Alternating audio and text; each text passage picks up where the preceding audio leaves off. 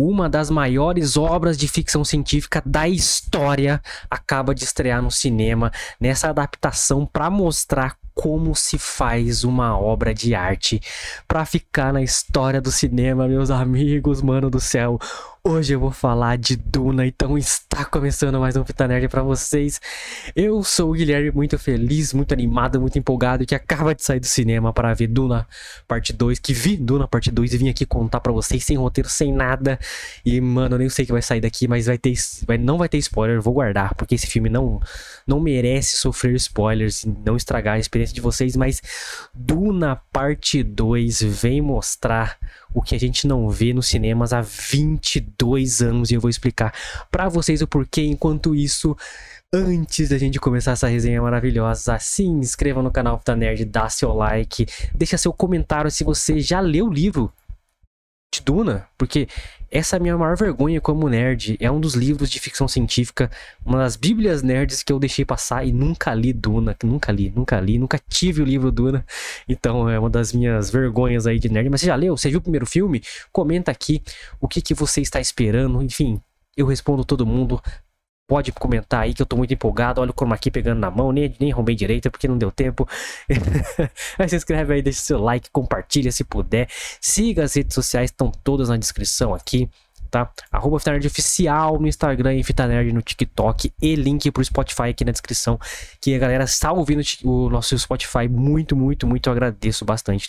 Todos vocês estão vão lá, clica aqui, vai pro Spotify. E se você está escutando isso agora no Spotify, muito obrigado pela sua audiência. Se puder, vem pro YouTube dar essa moral pra gente também, fechou? E hoje então vamos falar de Duna parte 2. Cara, talvez o maior filme de 2024. Estamos no começo do ano ainda, mas não vai ter um filme maior que esse, cara. Posso garantir para vocês que não vai ter um filme maior que esse, eu vou explicar o porquê. Que, cara, é... às vezes a maioria da galera não, não tem Duna como uma grande obra aqui no Brasil, a maioria da galera, nós, os popular, né, mano? assim como não tinha Senhor dos Anéis antes dos filmes também lá, ó, há 20 e poucos anos atrás, entendeu? Mas, cara, esse é um filme que vai entrar pra história, já entrou. Quem assistiu agora na estreia está alucinado com este filme único, uma obra rara, obra rara, filme único, certo? Então eu vou dar a sinopse para vocês aqui. Para quem não viu o primeiro filme, recomendo altamente que que assista o primeiro filme, porque senão nem a sinopse vai fazer sentido. Eu vou tentar simplificar aqui, cara. Continuamos acompanhando a saga do de Paul Atreides, um dos sobreviventes da casa Atreides ali, que foi atacada ali num conluio do imperador ali da, da galáxia, certo? Junto com a casa de Harkonnen, que queria dominar o planeta Arrakis, que contém as especiarias, que são a, a coisa mais importante da galáxia, que quem tem quem tem aquilo em mãos tem o poder real de comandar tudo, porque através dessas especiarias eles viajam pelo espaço, eles dobram o espaço, eles fazem viagens interestelares. Então, para que a galáxia continue funcionando, as especiarias precisam existir e precisam ser mineradas e precisam ser distribuídas. Isso gera poder, dinheiro e, né, sobre as pessoas, aliás, no planeta Arax, que é um deserto completo, onde extrair água do seu próprio suor e xixi é um, o verdadeiro ouro, certo? Então, Poa Trades ali sobrevive ao ataque e continua sua, sua jornada com o povo de Arax, os Fremen, os nativos ali de os donos reais de Araques, aprende seus costumes ali, muito muito tirado de, de, de cultura do Oriente Médio. É, cara, eu vou falar e vou falar para vocês, muito interessante. Então ele continua ali a sua jornada e meio que recusando seu destino, sua profecia dele ser o escolhido, né, o predestinado a ser o grande Messias de Araques e comandar o planeta à liberdade, ao poder completo da galáxia, entendeu? Ele e sua mãe bruxa é é? e vão ali cumprir ou não essa jornada e defender Araques ali de, de, de, de conluios políticos, enquanto a sua ascensão depende de fé, religião, uma determinação muito ousada do nosso querido Paul Atreides, interpretado por Timothy Chalamet. Então tentei fazer uma sinopse aqui que eu... complicado, é complicado. Aí vamos lá, galera, vamos lá tentar é, falar um pouquinho do filme agora, sem spoilers, tá? Não, não se preocupem, não se preocupem não terá spoilers. Cara, para começar, o que eu ouço mais falar da galera que lê o livro é que e, e, cineastas mesmo. Tentaram fazer adaptação nos anos 80 lá com o David Lynch, ainda, que é um diretor mega mega autoral, mega maluco, né? Que combina completamente com Duna, mas é, não sei, não foi a época, não tinha os recursos ainda para trazer uma história, ele tentou condensar muito a história. Mas enfim, Duna é tido como uma obra né, que é, era impossível de adaptar. Era impossível. É, isso era dito de Senhor dos Anéis também, porque são obras consideradas as mais importantes da história. O Senhor dos Anéis é, pra, eu acho que para a maioria, 99%, é a obra mais importante de fantasia já escrita. Tô falando do livro né? Foi feito ali, pô, na Primeira Guerra, na Segunda Guerra Mundial, né? sabe? E estabeleceu muitas regras porque a fantasia é, é referência para quase toda a história de fantasia. E, e, é rica, tem, tem, tem biomas, tem raças, tem classes, tem, tem, tem política, assim, é, é um universo muito rico e muito criativo ali feito. E, e serve de referência até hoje, é muito atual. E, porra, tamo aí com a série do Anéis do Poder, que é uma merda, né? Mas, porra, ainda, sabe, ainda rende obras, ainda rende interesse, ainda rende muitas vendas de livros, geração em geração vem, a galera quer saber de Senhor dos Anéis, mas aqui no Brasil só estourou depois dos filmes. O primeiro filme de 2002, né? A Sociedade do Anel. E até então a galera falava, não, não era possível adaptar Senhor dos Anéis. E foi possível pegar um diretor ali que amava aquela obra e ele fez com todo carinho ali uma obra única. Ele filmou os três filmes de uma paulada só, tanto que foi lançado em dois anos os três filmes dessa trilogia fantástica. Então o último filme saiu em 2003, saiu há 21 anos atrás. Entendeu? Tem gente que vai ver esse vídeo que não era nascido quando lançou O Senhor dos Anéis. Então é, é muito louco você pensar nisso, cara. E Duna, mesma coisa, cara. Eu acho que poucas pessoas leram Duna. É, lógico, os, os nerdão mais raiz aí leram com certeza.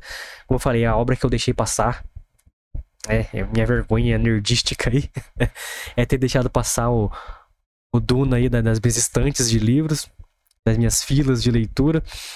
Mas, cara, é, é, a galera também desconhecia a história, começou, passou a conhecer mais pelo primeiro filme, mas o pelo filme, apesar de ter feito muito sucesso, não fez tanto sucesso, não foi aquela febre que o Senhor dos Anéis causou, por exemplo. Porque a Duna e o seu diretor, Denis Villeneuve, que é um fã da obra, que queria trazer essa obra pro cinema, e é um diretor muito autoral, um diretor que não. É, ele apresenta a fantasia de uma forma muito pé no chão, na minha visão, assim. Ele quer mostrar para você que aquilo pode existir, sabe? É, lógico, é fantasia, mas de uma forma tão real, o CGI que ele, que ele apresenta ali, de uma forma que, que você não, não distingue sabe, do, da vida real, por exemplo, se você combina com o ambiente, combina com o contexto ali, e, cara, parece que você tá lá dentro. Eu recomendo altamente que assistam no cinema, sabe? Porque você pega, sei lá, um Transformers. Lógico que o robô você sabe que é mentira, ele descola do personagem real, assim. É... Até o Hobbit, por exemplo, que fazia os orcs lá em CGI, ficou uma merda de escola, tá? Pra você ver que é falso. No Senhor dos Anéis do Peter Jackson, Hobbit também é dele, né? Não sei por que, eu falei isso, mas no Senhor dos Anéis, enquanto a partida, eram tudo feito de maquiagem e tal, então o filme ficou muito mais real, muito mais visceral você acompanhar as batalhas e tal. Mas o Villeneuve ele traz uma visão muito, muito real da coisa, cara, muito pé no chão, muito séria sobre Duna, assim, ele levou essa história a sério, dá para você ver no filme isso. E, o primeiro filme, ele, ele esquenta o terreno, um filmão, eu reassisti ontem para ir assistir agora a, a parte 2. É, a segunda experiência foi melhor que a primeira para mim. A primeira, muita coisa ficou confusa, é, mal explicada, mas eu acho que isso é intencional do, do Villeneuve, ele não quer explicar porra nenhuma. E a segunda vez que eu assisti, eu comecei a encaixar mais as coisas. As casas, a política, a, geo, a geo, não sei se foi geopolítica, mas essa política interestelar aí da, de Duna e tal, a, cultura de Araques, os Fremen, que são, são os nativos ali, os donos, né, os herdeiros de, de Araques e tal, e, e, como que o imperador fazia esse jogo político por poder ali, como a casa de Harkonnen, que é meio que os vilões do filme, é, é, era um pilar importante para isso acontecer e acaba meio que sendo vilão, e o destino do, do messiânico do, do Paul Atreides e tal.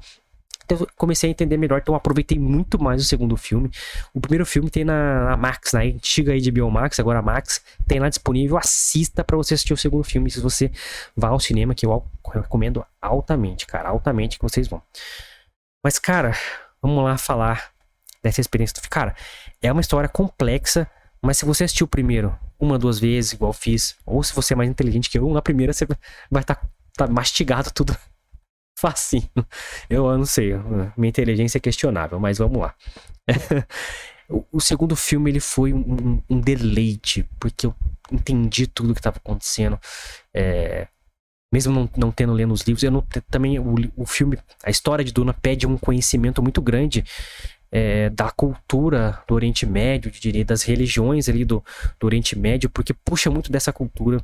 Eu acho que a minha ignorância sobre esse assunto também das religiões ali é, é, fez, fez eu perder muito do filme, mas mesmo o pouco que você que você possa entender igual eu, cara, te dá uma profundidade no filme inacreditável, cara. Inacreditável. Você vai ver muito disso no segundo filme, muito disso. Vai ver muito política, mas em questão de cinema, cara cinematografia. Cara, o filme ele aposta. O Villeneuve faz isso muito bem, cara.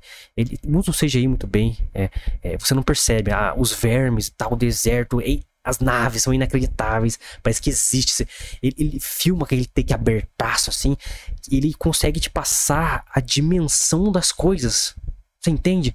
A pequenez da pessoa perto da nave, perto do verme, como o verme do deserto ali é, é gigantesco e, descomunal, como ele, ele realmente é um monstro a ser temido naquela parada ali, e ao mesmo tempo ele é sagrado para outros povos ali. Então, cara, você, esse jogo que ele consegue fazer de dimensão, usando esse take aberto, usando a, a, os ângulos, as perspectivas de, de, câmera, juntamente com o som, cara, com uma sinfonia de cinema ali, é perfeita, cara. O som é muito bem trabalhado. Outro motivo para você ver no cinema, isso vai se perder muito quando for pro streaming. Essa dimensão, esse som acontecendo. Tem momentos assim, sombrios no filme e tal, contemplativos.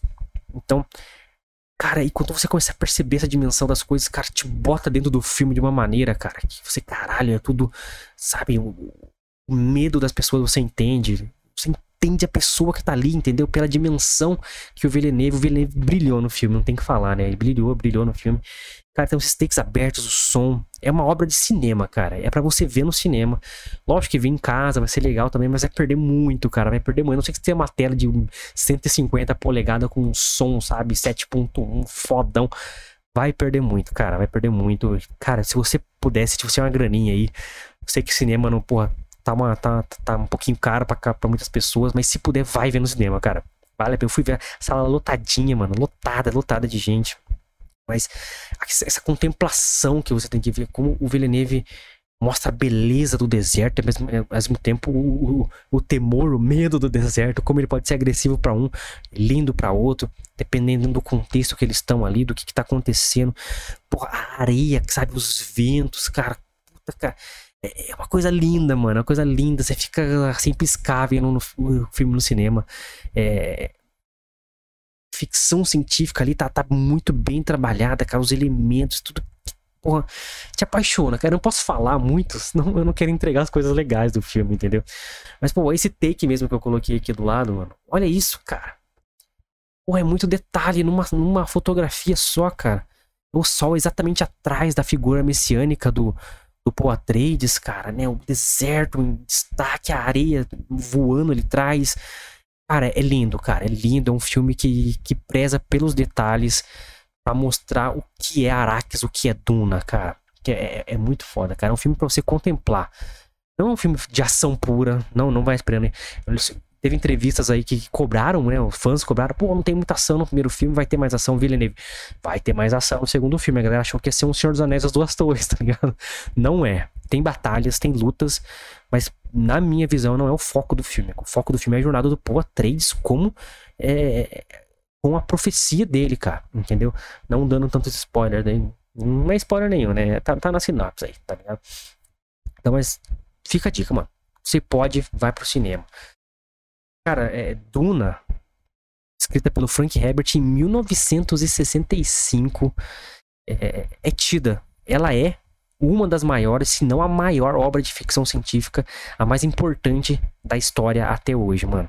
Então, é, olha quanto tempo demorou para uma adaptação de cinema acertar a mão uh, ao adaptar, cara. Então você tem que bater palma pro Denis Villeneuve, cara. Ele acertou, é, é uma obra única, cara. É uma obra única, é uma assinatura única dele, cara. É, talvez ele seja o maior astro do filme, cara. Porque você esquece que o elenco é gigantesco e foda, sabe? Porque o filme, ele é. Cara, ele é um cinema. Sabe quando você vê um filme e fala, caralho, mano, valeu, valeu a pena vir pro cinema ver isso? Sabe? Pô, legal, Vingadores, toda aquela onda meio. Então, sou nerd, adoro, mas assim, isso aqui é uma obra, cara, de. Sabe, de simbologia, de contexto, sabe essa coisa que. Ah, que. Oh, né, o, o cara monóculo de cinema, ah, eu sou especialista em cinema. Mas, cara, esse é o momento, cara. Esse é o momento para você, pra, pra você ir no cinema ter essa. Porra, entender por que, que surge essa paixão por cinema, cara. É, ele usa seu, todos os seus sentidos, cara, de uma maneira inacreditável, uma sinfonia, uma orquestra, cara, tipo, te levando pro alto, para baixo quando tem que levar as cenas, as câmeras, não tem cena de graça no filme, o filme não te enrola, é um filme longo, porque tem que ser longo, porque é uma obra complexa, então você tem que entender as minúcias ali da história, e é totalmente compreensível as quase três horas de filme, se tivesse três horas e meia, seria justificado do mesmo jeito para mim, porque, cara, passou assim, ó, eu não vi passar, passou, nem vi, nem vi filmão, cara. E, e, como eu falei, o Villeneuve brilha. Porque olha o elenco, mano. O Timothy Chalamet, que tá em alta pra caralho aí, é o, o novo Willy Wonka lá, né? Tem o Javier Bardem, ganhador de Oscar. Josh Brolin, que é o Thanos, aliás, né? E é o nosso Cable lá do, do, do Deadpool. Rebecca Ferguson, que manda muito bem no filme. Dixa de passagem.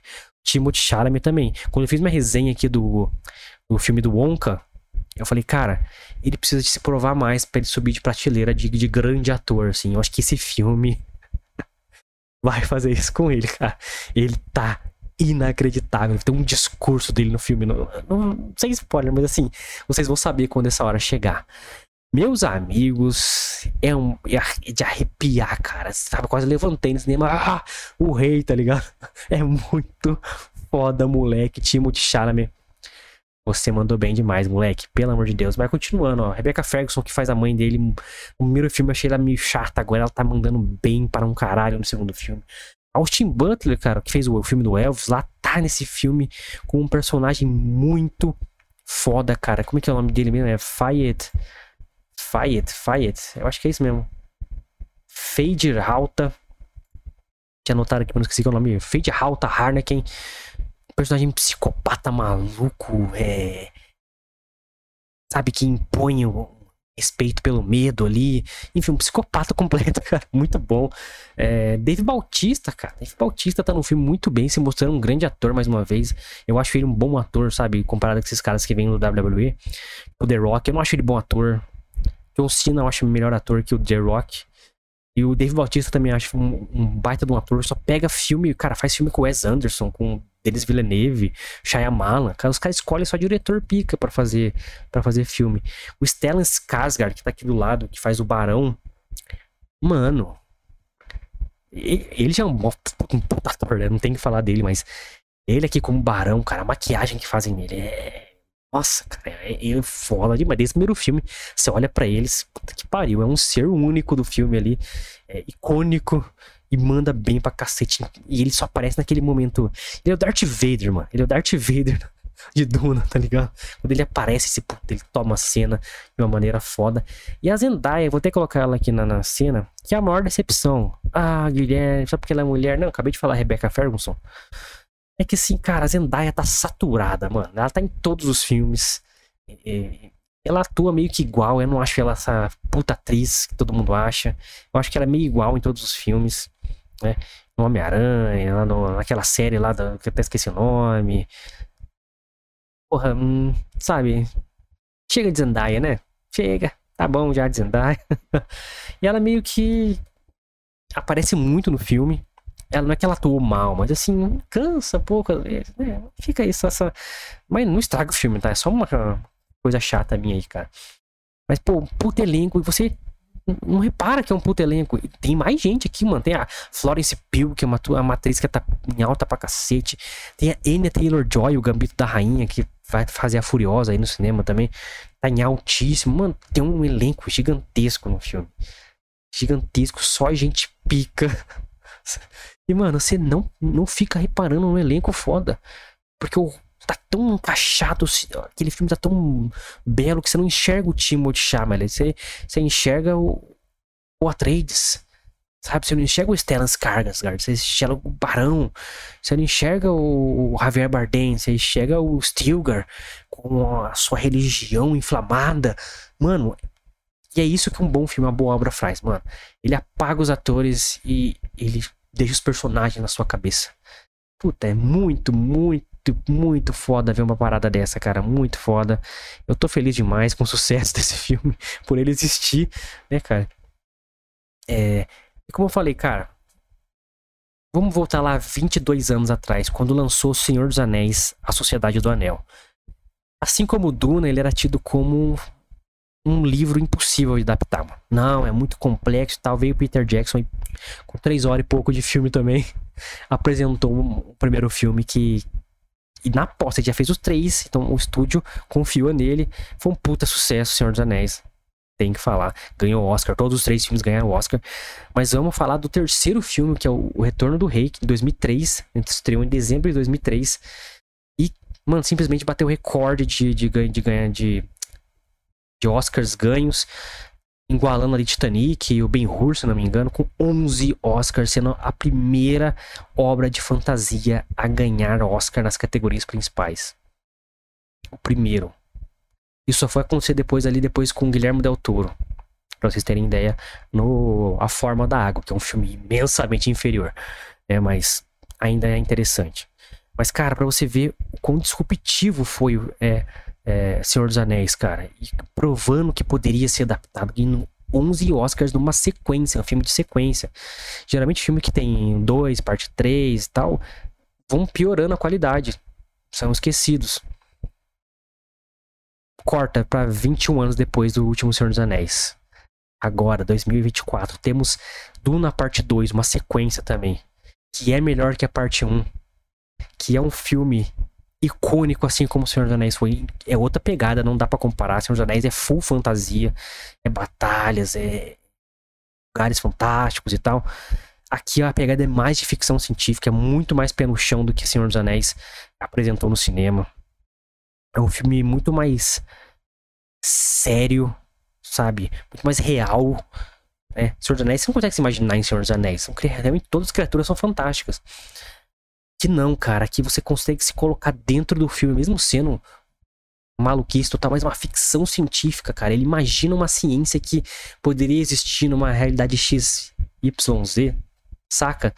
E isso que grandes autores fazem, como Frank Herbert, né, Isaac Asimov, é, Arthur Clarke, esses caras fazem isso, cara.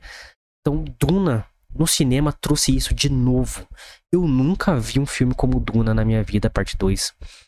É para mim, posso estar me empolgando? Posso. Mas não lembro de cabeça um filme de ficção científica desse tamanho, dessa precisão, dessa beleza, dessa exatidão, né, desse acerto tão grande. O filme não é perfeito, pô, é difícil, né? Um filme perfeito. É, é alguns cortes de tempo ali são é, rápidos para mim, às vezes eu não, não entendo porque tal coisa aconteceu. Vocês vão entender alguns momentos assim. Tem uma hora que ele tem que beber um negócio lá, você não sabe o que ele tá imaginando, que tá acontecendo. Enfim, alguns cortes de tempo ali, algumas edições me deixaram um pouco confuso, mas, cara, é um filme único. Não dá para negar isso, cara. Não dá. É um, é um filme que é blockbuster pelo investimento que foi feito nele, mas não tem cara de blockbuster. Tem, tem um cara de um filme conceitual, cara, que, que vai ficar pra história, cara, como um dos melhores filmes já feitos, cara. Porque um filme pega uma obra complexa, quase impossível de adaptar e prova. Não, é possível. Olha aqui que eu tô te entregando uma coisa gigantesca. E quando eu falo gigantesco, é de importância, cara. Você vê, você tá assistindo aquilo, você sabe que está assistindo algo de muita importância, cara, de algo único, que, que, tudo deu certo em volta e te entregaram algo à beira da perfeição, sabe? Então, é a maior obra de ficção científica ou fantasia desde Senhor dos Anéis, cara. São mais de 20 anos. Eu acho difícil Duna levar 11 Oscars como o Senhor dos Anéis levou. O Senhor dos Anéis foi um pioneiro, digamos assim. Né? Ainda é Senhor dos Anéis um filme melhor.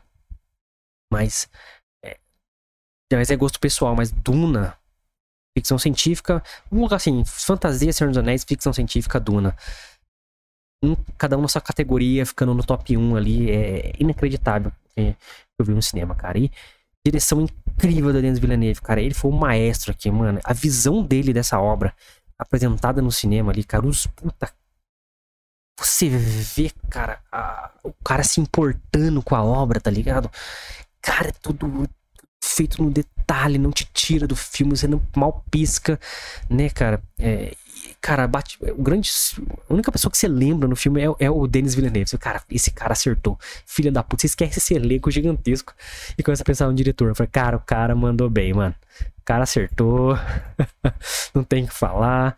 Puta, mano, mas Vamos pegar aí, cara. Aí toda uma galera se empolgou. Oppenheimer, que, que provavelmente vai ser o grande vencedor do Oscar comparar ele com Christopher Nolan, diretor de Oppenheimer, com Denis Villeneuve, diretor de, de Duna.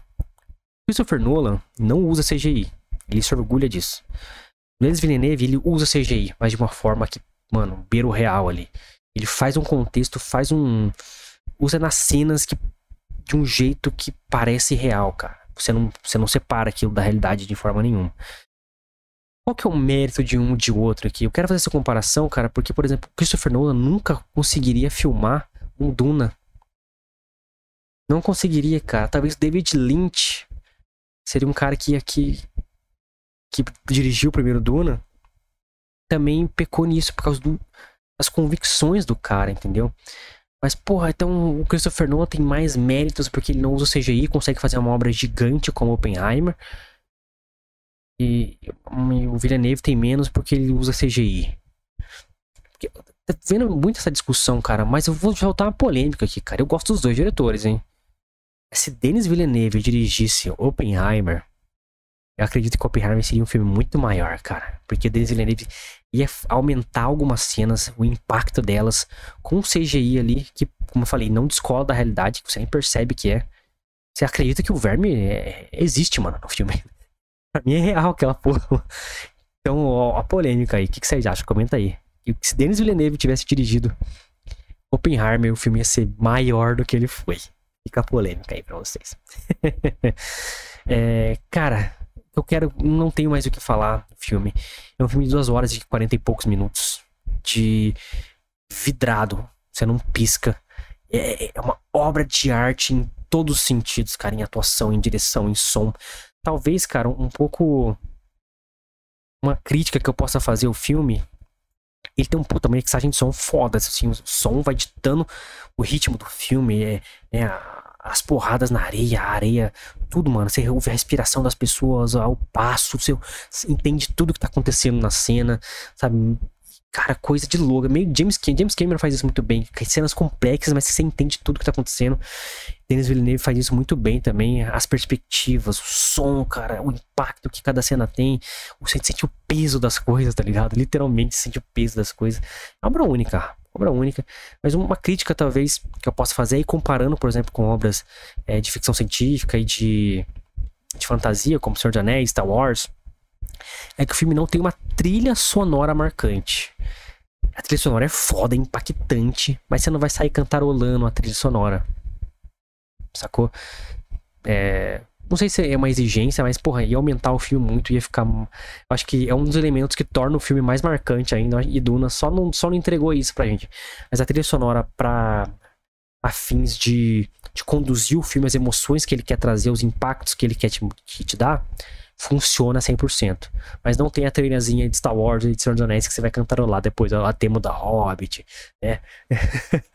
o tema do, do, do Império no, Star Wars. Não tem, não tem.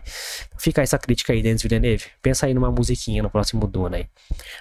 Opa, será que é o spoiler que eu dei no próximo Duna? Vai ter parte 3? Não sei, você tem que ver no cinema. Mas, cara, vou chegar à conclusão pra vocês. Antes que eu solte algum spoiler matador pra vocês, um já, ó, já tá maior os vídeos chegando a 30 minutos já. Cara, uma obra única. Irretocável. É, é, que vai perder muito no streaming, na sua TV, na sua casa. Vai no cinema assistir esse filme. É, é, é, é uma ópera de ficção científica é, que conclui o que ela começou no primeiro filme. Ela abre para continuações, mas ela fechou a história. Se acabar aqui, acabou, tá perfeito. Ela eleva o Timothée Chalamet para outra categoria de ator. Ele, eu acho que eleva o pró próprio Denis Villeneuve como um, um, diretor mais conceituado ainda do que ele é. Uma obra, cara, complexa, até o filme é complexo. Como eu falei, assisti duas vezes o primeiro filme para eu conseguir aproveitar melhor o segundo filme agora e funcionou muito bem. Eu não fiquei parando para pensar em que, que, era isso, o que, que, era aquilo. O filme fluiu bem para mim. Eu espero que flua bem para vocês também. Mas, cara, é uma obra única de cinema, uma obra-prima, cara. Uma obra-prima que vai marcar a história. E é o maior filme de fantasia e ficção desde Senhor dos Anéis, lançados em 2020, 2002, 22 anos atrás. Então, cara, tem que ir no cinema, tem que assistir. É, eu rebobino, ou seja, se eu rebobino, tá aprovado e é 10 de 10, mano. Não tem o que falar de Duna 2, mano. É algo impactante. Que se eu conseguir, eu vou no cinema ver de novo, porque, cara, é um filme de cinema. É um filme que você senta ali e você, cara, quem gosta de filme, quem é nerdão, vai ficar ali, mano, apreciando do começo ao fim, cara. De começo ao fim cada detalhe, mano. E com certeza, cada vez que você assistir mais, você vai pegar mais detalhes desse filme, que é um fio maço, mano. O filme, maior filme do ano, com toda certeza, mano. Não tem outro. Não tem outro. Não tem outro. E vocês, cara, eu deixei vocês com vontade de assistir o filme, você conhecia Duna, já leu o livro. Comenta aí o que você conhecia de Duna, se assistiu o primeiro filme, o que você espera, se gostou, se não gostou, comenta aí. Tentei não dar spoiler, acho que não dei nenhum. Mas se inscreve aí também, comenta, deixa seu like, compartilha se puder, ajuda muito o Fita Nerd, o canal bem humildão aqui, ó. Ó, pra você ver os chroma aqui mal configurado. então comenta aí que eu vou responder cada um de vocês. Ah, porra, é essa a intenção, por isso que eu edito os vídeos, pra gente ficar nessa conversa aqui é, para parecer uma conversa mesmo. Infelizmente não dá pra gente abrir a câmera e conversar, gente, mas para vocês verem que é do coração que eu tô falando de fã para fã, não sou crítico, sempre falo isso. Então se inscreve aí essa proposta do Fita Nerd diferente para vocês. Fechou? Siga as redes sociais também, para acompanhar lá, mandar mensagem, né? O Fita Nerd oficial, arroba Fita Nerd oficial no Instagram e Fita Nerd no TikTok. Os links estão na descrição, assim como o link pro Spotify. Vai lá e segue também. E você do Spotify que tá escutando, vem pro YouTube, hein? Tô esperando vocês. Obrigado pela audiência no Spotify. Sempre agradeço também, galera. E é isso, gente. Porra, muito obrigado. Mais uma semana. Talvez a, a, semana de cinema mais foda do ano com Duna 2. Nos vemos na próxima semana com um novo vídeo. Aguardo vocês, mano. E ó, é nóis.